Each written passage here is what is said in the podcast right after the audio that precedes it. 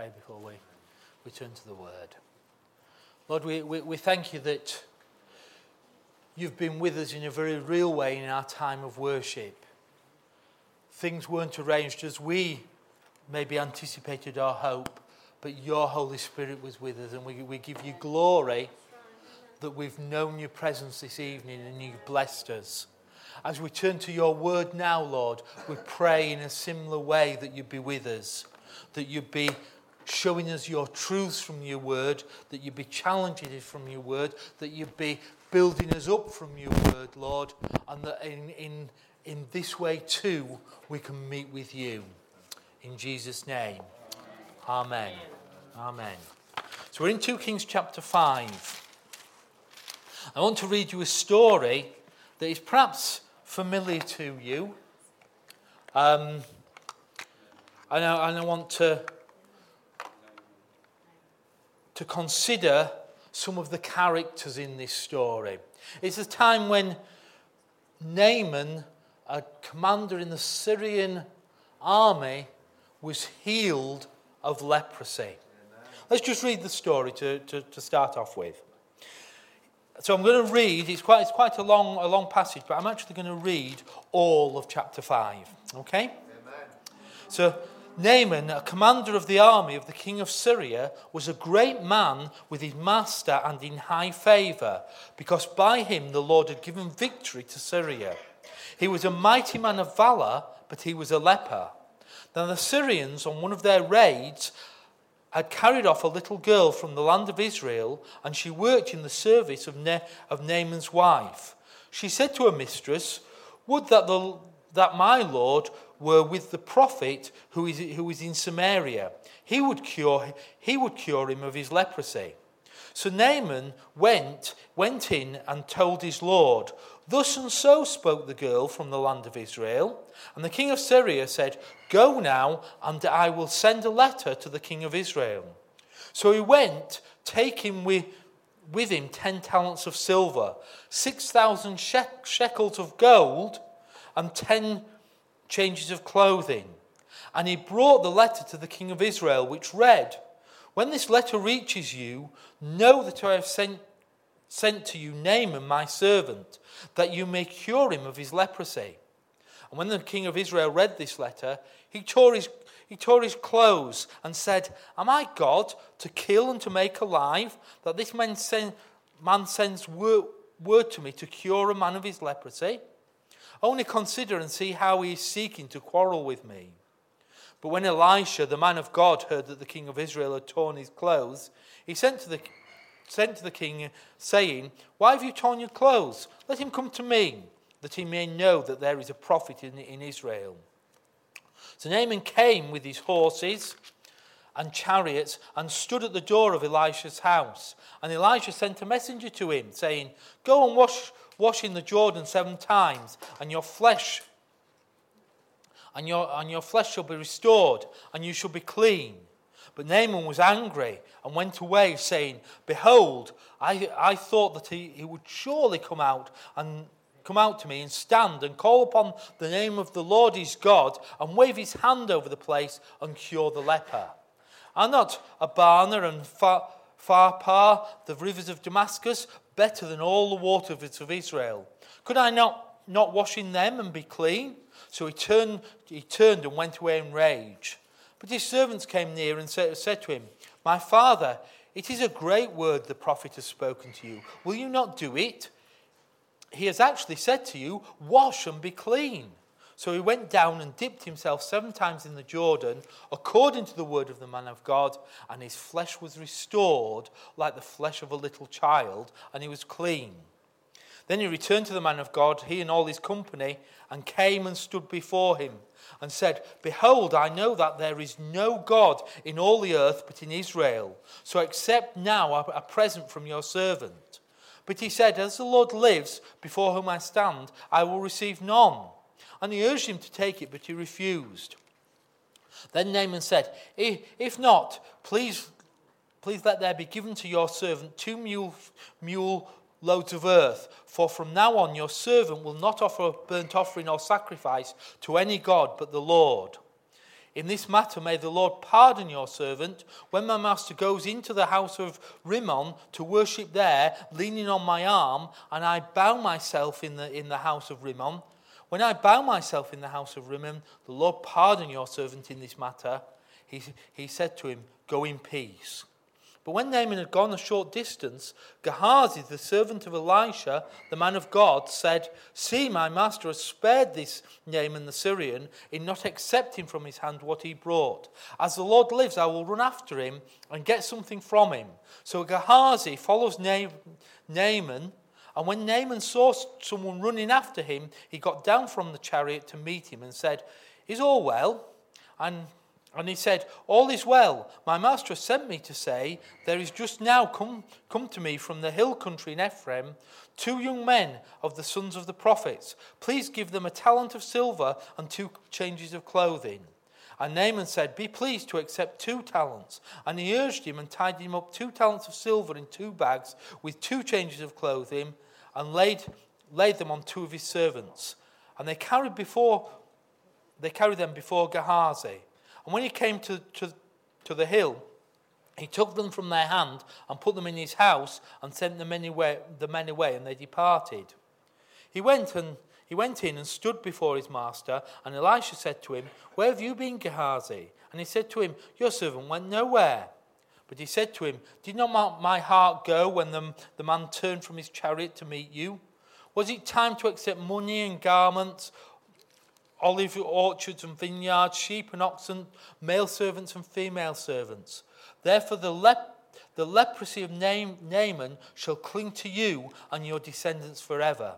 So he went out from his presence, a leper like snow. Very powerful story. Very powerful story of involving several different people, but God acting in a mighty way in curing this leprosy. First of all, there's the faith of the servant girl who tells Naaman's wife that there's a prophet that can heal him. Secondly, there's Naaman himself who it's a bit this way and that way whether he's actually going to do what God, God has said he, he needs to do to be healed, but he receives his healing in the end and says he's going to worship God. Amen. There's the king of Israel who is struck with fear and panic at this request that is brought to him. There's the prophet himself who knows exactly what to do because he's been hearing from God. And then there is his deceitful servant Gehazi, who sees it as a way of making a quick buck.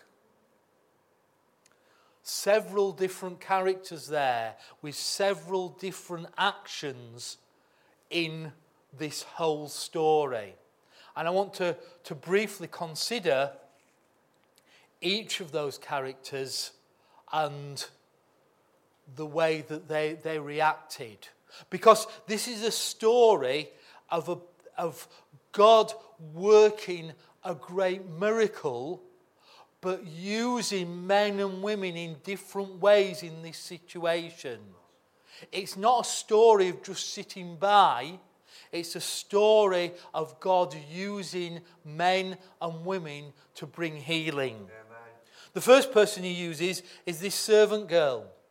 This servant girl who was being captured and taken away as a slave.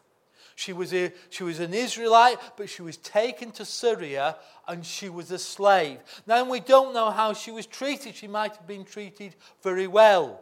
But nevertheless, she was a slave. She was in a situation of adversity, but nevertheless, her faith rose above the adversity. Her faith shone forth. She saw Naaman her master has been full of leprosy, and actually her heart went out to him. Her heart went out to him. That's what, that's what happened. She was moved to see that he suffered of this condition of leprosy. Her heart went out to him, and she spoke out in faith. That she knew somebody who could heal him of this, this leprosy. And, and there's a tremendous certainty in her faith, isn't it? Isn't there? She said, you know, if only you know, if only you were there in Israel and could see the, the man of God, he would cure you. Yes. There's no doubt about it. There's a tremendous certainty in the faith. It's not, it might help a bit, or I don't know, but it's worth a go. He would cure you. And that, that, that was it. There was a great faith there. You know, we can respond to adversity in many different ways, can't we? We can respond with despair. This servant girl could, could have been, been in despair. I've been taken from my family. I've been taken from my home. I'm never going to see my home again. Oh, woe is me. Yeah, she could have responded in despair. She could have responded in resignation. That, well, this is the way it is. This is what God has got for me. This is my lot. It's befallen on me. There's nothing I can do about it. That's the way it is. But instead, faith rose up within her. And she realized that the word God had a purpose in this. There was a purpose to this, and she had to speak out because she'd been placed there for that time and that particular reason. And she rose up in faith and she spoke out. She wasn't blaming God for the adversity and saying, God, you've brought this upon me but rather she was saying, out of this adversity, do your will, Lord. Let good be brought out of this adversity. And she was open to what God wanted, wanted, to, wanted to do.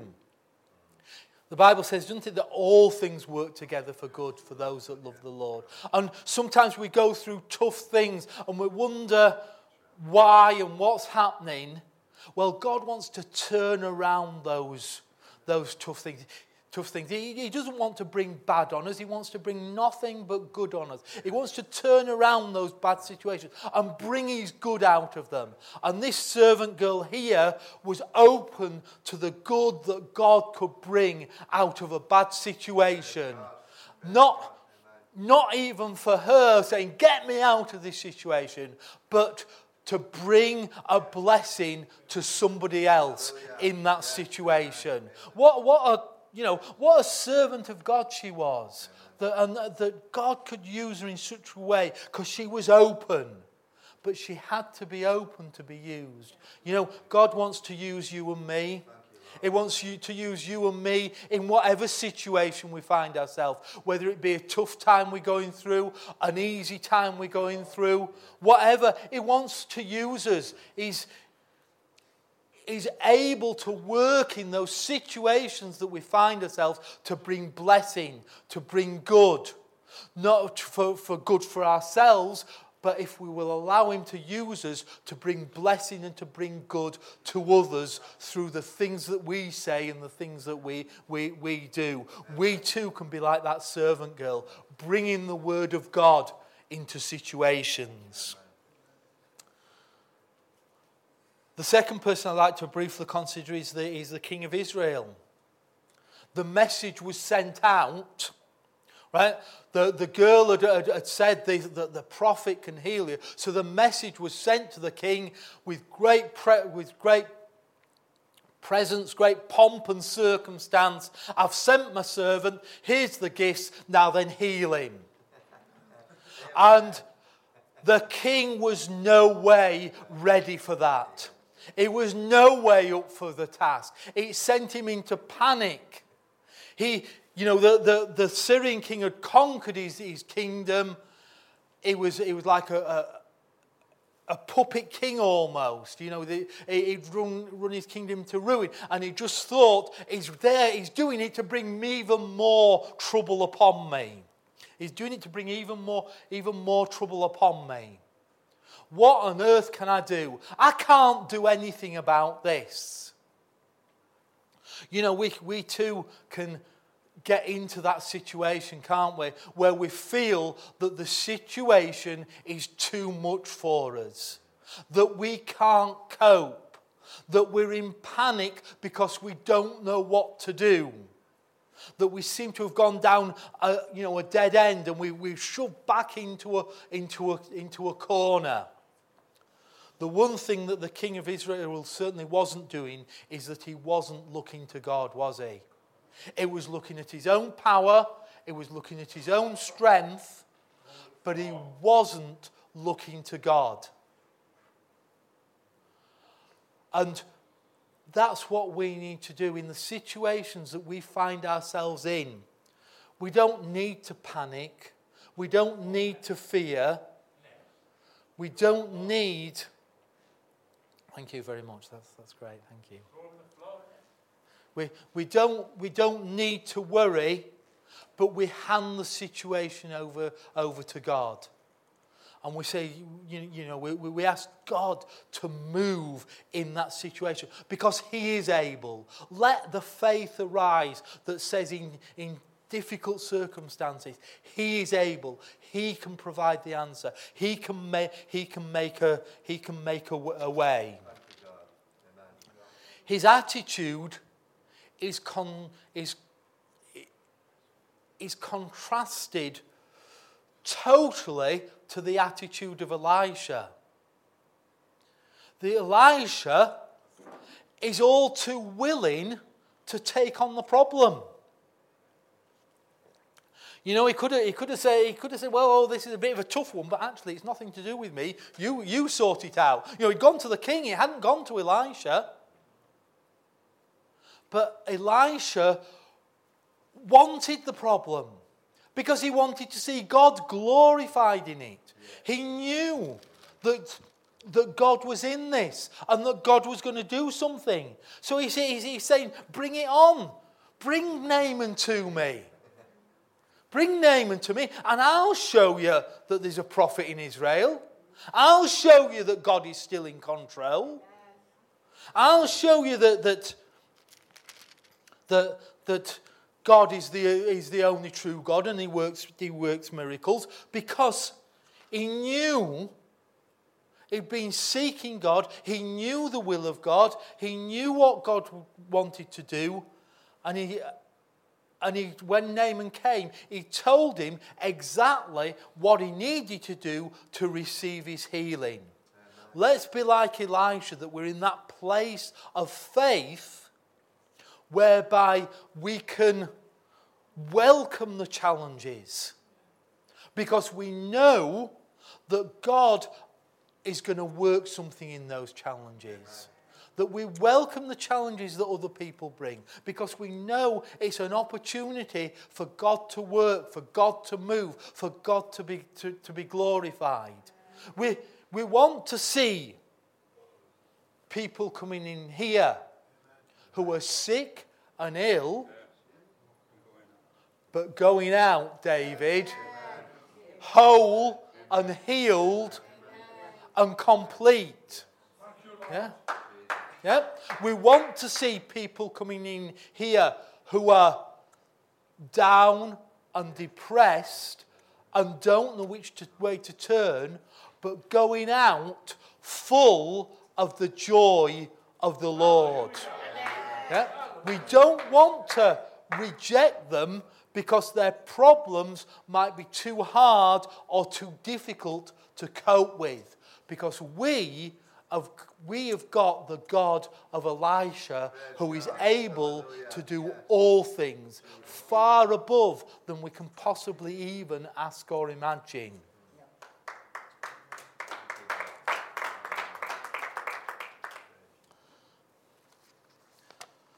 The next character I want to consider is Naaman himself.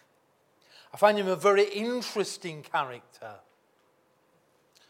First of all, when told of the prophet by the servant girl, he is more than willing to take that journey to Israel. He sees it as a hope for his leprosy to be cured then I don't know what sort of faith he had there. I don't know whether he thought, well, I've tried everything else, I might as well give this a go. Or he thought, or perhaps he had a, a real faith. He, he, something stirred inside him. He thought, he thought maybe this is it. This is my opportunity. I don't know. But whatever he, whatever he thought, he had enough faith to actually go and do something about it. He didn't dismiss it out of hand. He went to the king and asked permission. He took it very seriously. You know, and that's what faith is all about. It's actually about faith is, is not how positively we believe. It's actually about doing something about it, isn't it? And making that step. Have you enough faith to actually do something? You may say you're full of faith, but it's no faith at all if you don't actually do anything. You may say, Well, I'm, I'm actually full of doubt and I'm not so sure whether this is going to happen or this is right. But if you actually take that step, that is putting that faith into action. And Naaman did, Naaman did that. He put that faith into action and he went and he saw Elisha. But Elisha gave, gave him some very specific instructions, and he didn't like them. He said, Go into the Jordan, bathe seven times, and you will be healed. And, and pride got him with Naaman. And he didn't like that. He said, Aren't the rivers in Damascus a lot better than that? Why do I have to go and bathe in this mucky Jordan, you know, this, this river of foreigners? Why can't I go home and do it? And pride got in, and he went away angry. He almost lost the healing that was available to him because of, because of pride. And you know, so often we can let things get in, in the way, can't we? And we can, we can miss out on God's blessing that He's got for us because we let pride get in the way. Or we have an argument with somebody and fall out with somebody. And we, we, we take our bat and ball home. And we're saying, well, if that's your attitude, I'm, I'm not doing that. That's it. I've had enough and, uh, you know, and, and I'm off. And little petty things, and this was a little petty thing. It was about which, which lump of water he was going to get wet in.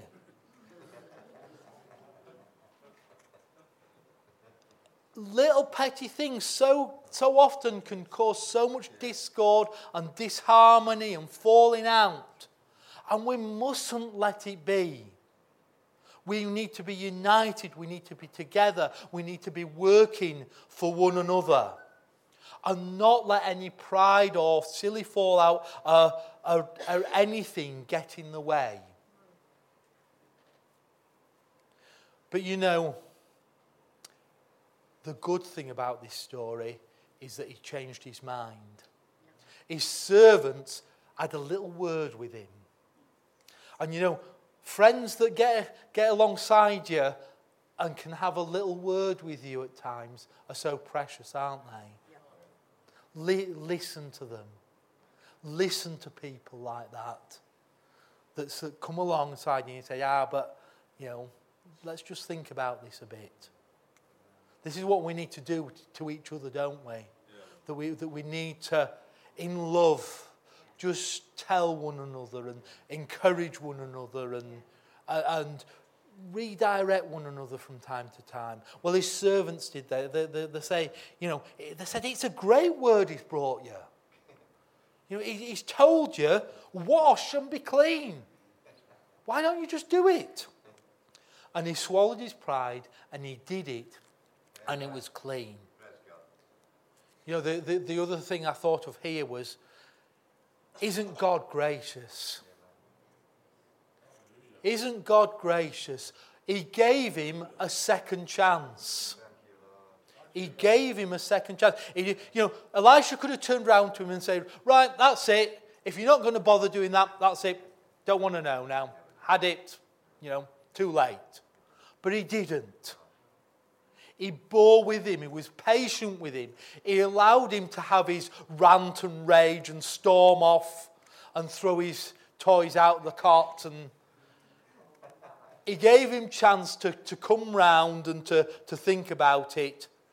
And the, the healing was still there, available for him when he was ready to do what he'd been asked to do in, in the first place.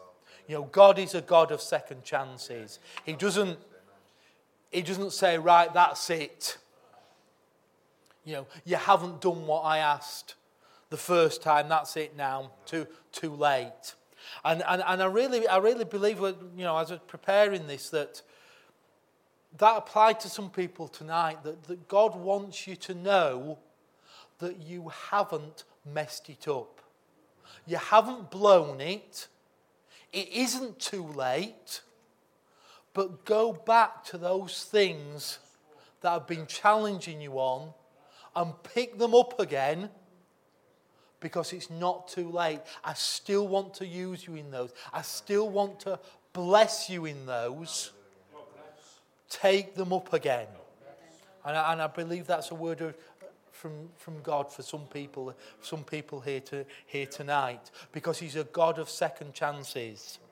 You know, I, I think of the, the parable that Jesus told about the, the two sons. The father asked him to go, them to go in the field. One, one said, No, I'm not going. But later on, he changed his mind and went. The other said, Yes, of course I'll do it but he never went. And Jesus asked the question, which son is the one that, the, the, you know, that did the will of the Father, that the Father was pleased in? He might not have got, had the right attitude in the first place, but he did, but he did go out and do it.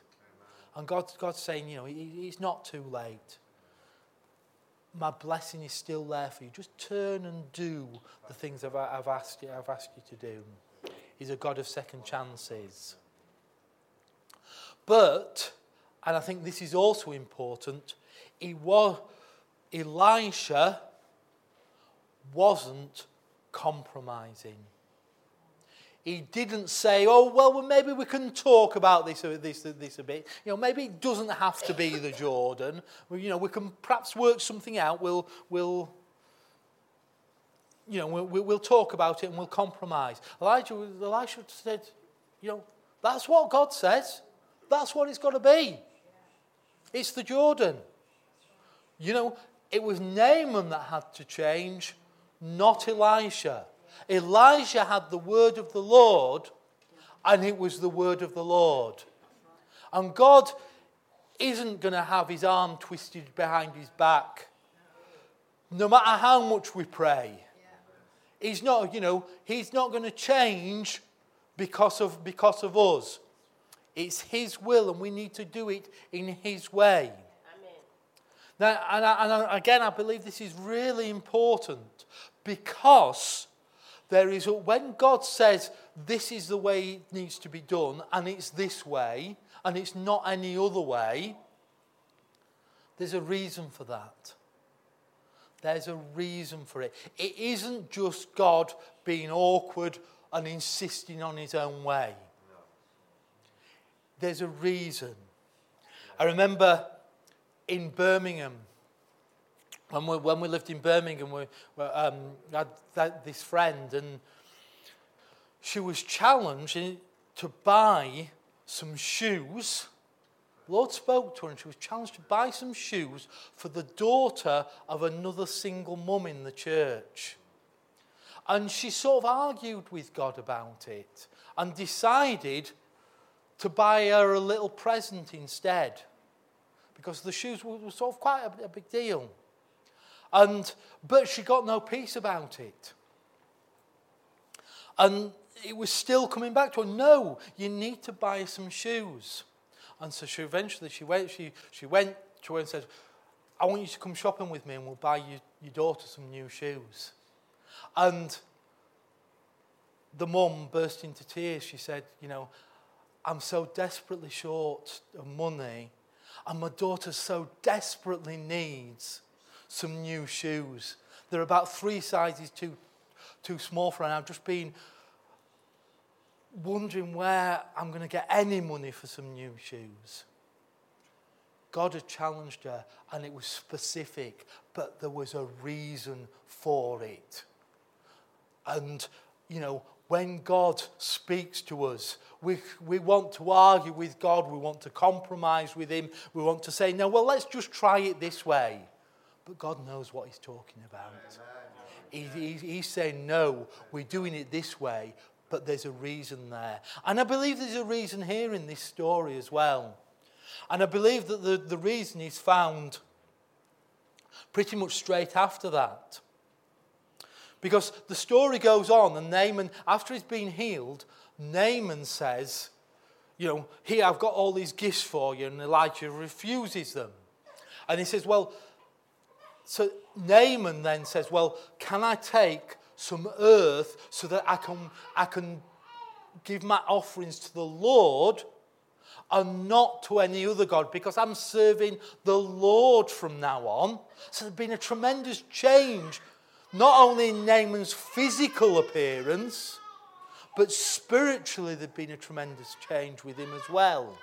And he says, but, and, and this, is, this is a very strange thing. He says, but when we go to the temple of, let me get this right, Rimmon, Please forgive me that I bow the knee in the temple of Rimmon when I'm with, with the king. And Elisha says, Go in peace. He says, Yes, okay, that's fine. And you wouldn't really expect that, would you? You'd, you know, you'd have expected, you know, it doesn't fit in with standing on your faith, does it? And you know, it doesn't fit in with stories like Meshach, Shadrach, and Abednego, who refused to bow the knee and were thrown into the fiery furnace. It doesn't fit in with Daniel, who carried on praying and was thrown into the lion's den. It doesn't fit in with the words of Jesus. He says, If you're not for me, you're against me.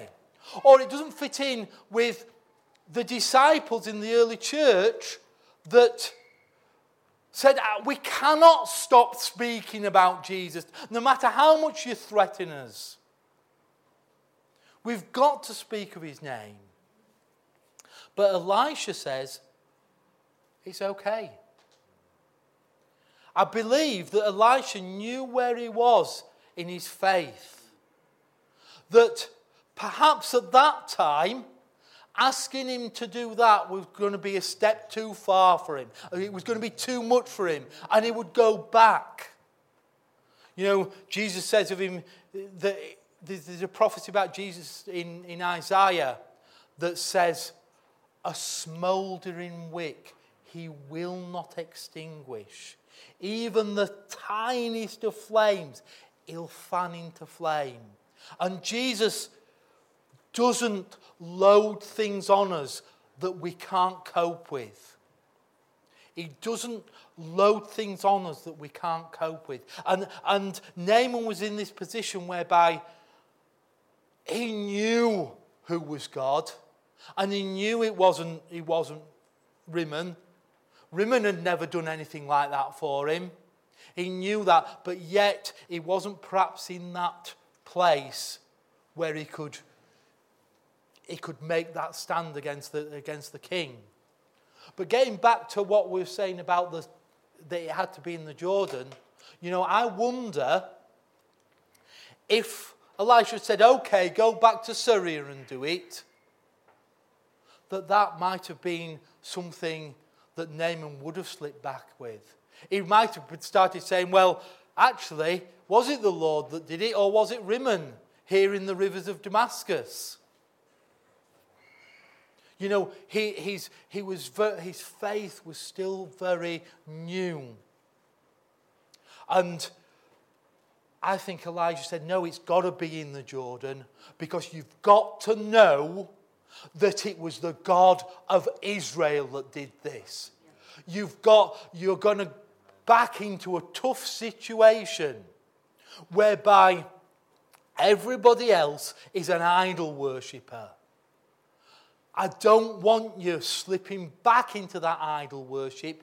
You do it here in the Jordan that you know it was that the God of Israel that did this and not any idol back in, back in Syria. And we need to be firm in our faith, don't we? God, we, what we need to grow in our faith. God isn't going to God isn't going to give us things that we that we can't cope with, that we can't cope with. That are too much, that are too much for us. But we need to be established in our faith that we know that where we are today is because of the Lord. It's because of the Lord Jesus and his work on the cross, and it's not because of anything else. God may have used other people, other situations to bring us tremendous blessing, but ultimately it comes down to him and it doesn't come down to any other reason at all. We need to be in the Jordan and we're not in foreign rivers. You know, I believe also that the king of Syria was perhaps open to God. Because Naaman went to him and said, There's a prophet of the Lord in Israel, and he can heal me of my leprosy. The king of Syria didn't say, Don't be stupid. Rimmons the only God. He said, Go, and I'll send you letters of commendation as well. The king of Syria was open to the Lord, but maybe at this time it wasn't the right time for Naaman to be coming back and shouting it and saying, Stop worshipping these foreign gods. The Lord is the only God. Maybe the time wasn't just then we need to be sensitive to the moving of the Holy Spirit. You know, what I'm saying, a lot of it is perhaps my own conjecture into the situation. But it isn't always the time to go in all guns blazing, banging the doors down, we need the sensitivity of the Holy Spirit to move in the right way at the right time. The last person I'd like to consider, and fairly briefly because the time is almost gone, is Gehazi, the servant of Elisha. Perhaps a, a person that would we expect to be very close to God, but yet his main consideration seems to be how to make some money out of the situation. And he's a bit upset that Elisha doesn't accept this money. And again, I think that was the reason for that was that Elisha wanted to, wanted Naaman to know it was God that did this. It was God that did this so that he could be established in his faith. But Gehazi's after the money, so he goes after him and he tells a load of porcupines. He tells complete lies to him about what has happened so that he can get some money out of him. But God reveals this to Elisha as well, doesn't he? That this is what has happened. Elisha, he can't hide it from Elisha. He, he tries to, but Elisha knows because God revealed to him. And the leprosy is transferred to, to Gehazi. Now let's, let's not get this, let's not make a mistake here. Let's not get this wrong. God did not punish. I don't believe God punished Gehazi by making him a leper. I don't think that was that's what wasn't it, it wasn't about. Gehazi brought it on himself by his own dishonesty. He allowed the devil in. And the devil inflicted, if anybody, the devil inflicted him with the leprosy because he allowed Satan in through his wrongdoing. God, God is there to bless us and to do us good. But if we do foolish things, we, we've got to bear the consequences. There will be consequences. And this was a not a punishment from God, it was just a direct consequence of his action. We were to, you're talking about spiritual warfare here. And there were things going on in the heavenlies. And there was a battle in the heavenlies to take that leprosy away. When Gehazi asked like this, the leprosy is transferred to him because of his own actions. And we, we, we need to be, if we're going to move in the things of God, if we're going to move in spiritual warfare, if we're going to move in spiritual things, if we're going to bring spiritual ministry to people, we need to be aware. You know, the Bible says that what you, what you sow, you also reap. We need to be open and honest before God. Now, I'm not saying we can't or we won't make any mistakes, but we need to have a right heart attitude before God. That if, we, if we're going to move in these things powerfully, God will honour our heart attitude a lot more than any particular skills we have or anything else. He'll honour our heart attitude and we will see good things, good things happen. But if we've got the wrong heart attitude, we're actually opening ourselves to the devil getting in and getting a foothold in and doing his work instead of seeing God's work be done. Amen? Amen. Amen. Let's just stand, please.